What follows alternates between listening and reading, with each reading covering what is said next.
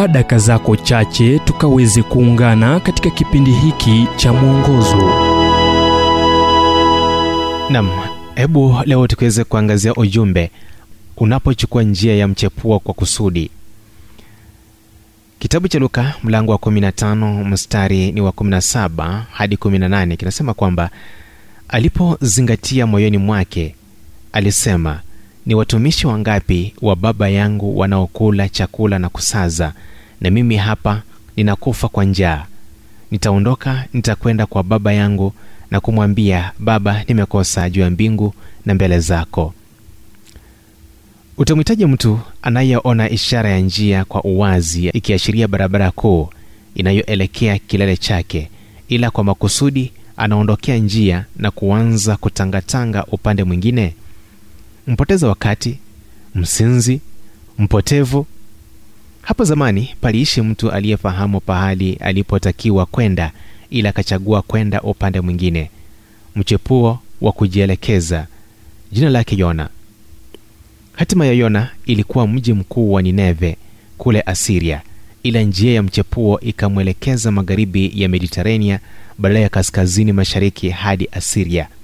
Alipanda meli kwa kusudi la kuchukua njia ndefu ya mchepuo ili kuondokea majukumu na kutengeneza upya utambulisho wa kibinafsi. Mawimbi makubwa yalitokea na yona akakubali kuwa ndiye aliyesababisha. Hali iliyompelekea kumezwa na samaki mkubwa.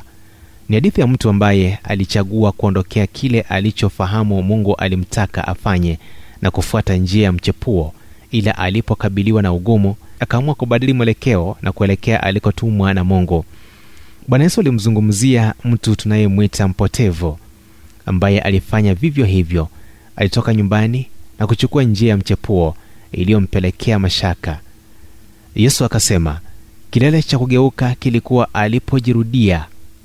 Hapo ndipo alipoamua kwenda nyumbani. Wazo la mwisho huwezi fuatilia hatua zako ila waweza afikia unapohitaji kwenda kutokana na hapo ulipo. Kubadili mwelekeo rafiki kutabadili maisha yako. Mchumba wako wazazi wako mungu wako watakuwa wakusamehe kuliko wazo lolote ulilo nalo.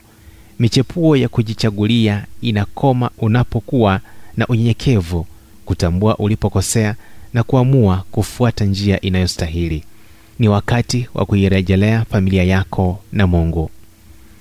Ujumbe huu umetafsiriwa kutoka kitabu kwa jina strength for today and bright hope for tomorrow kilichoandikwa naye harold sala wa guidelines international na kuletwa kwako nami emmanuel oyasi. Na iwapo ujumbe huu umekuwa baraka kwako tafadhali tujulisha kupitia nambari 722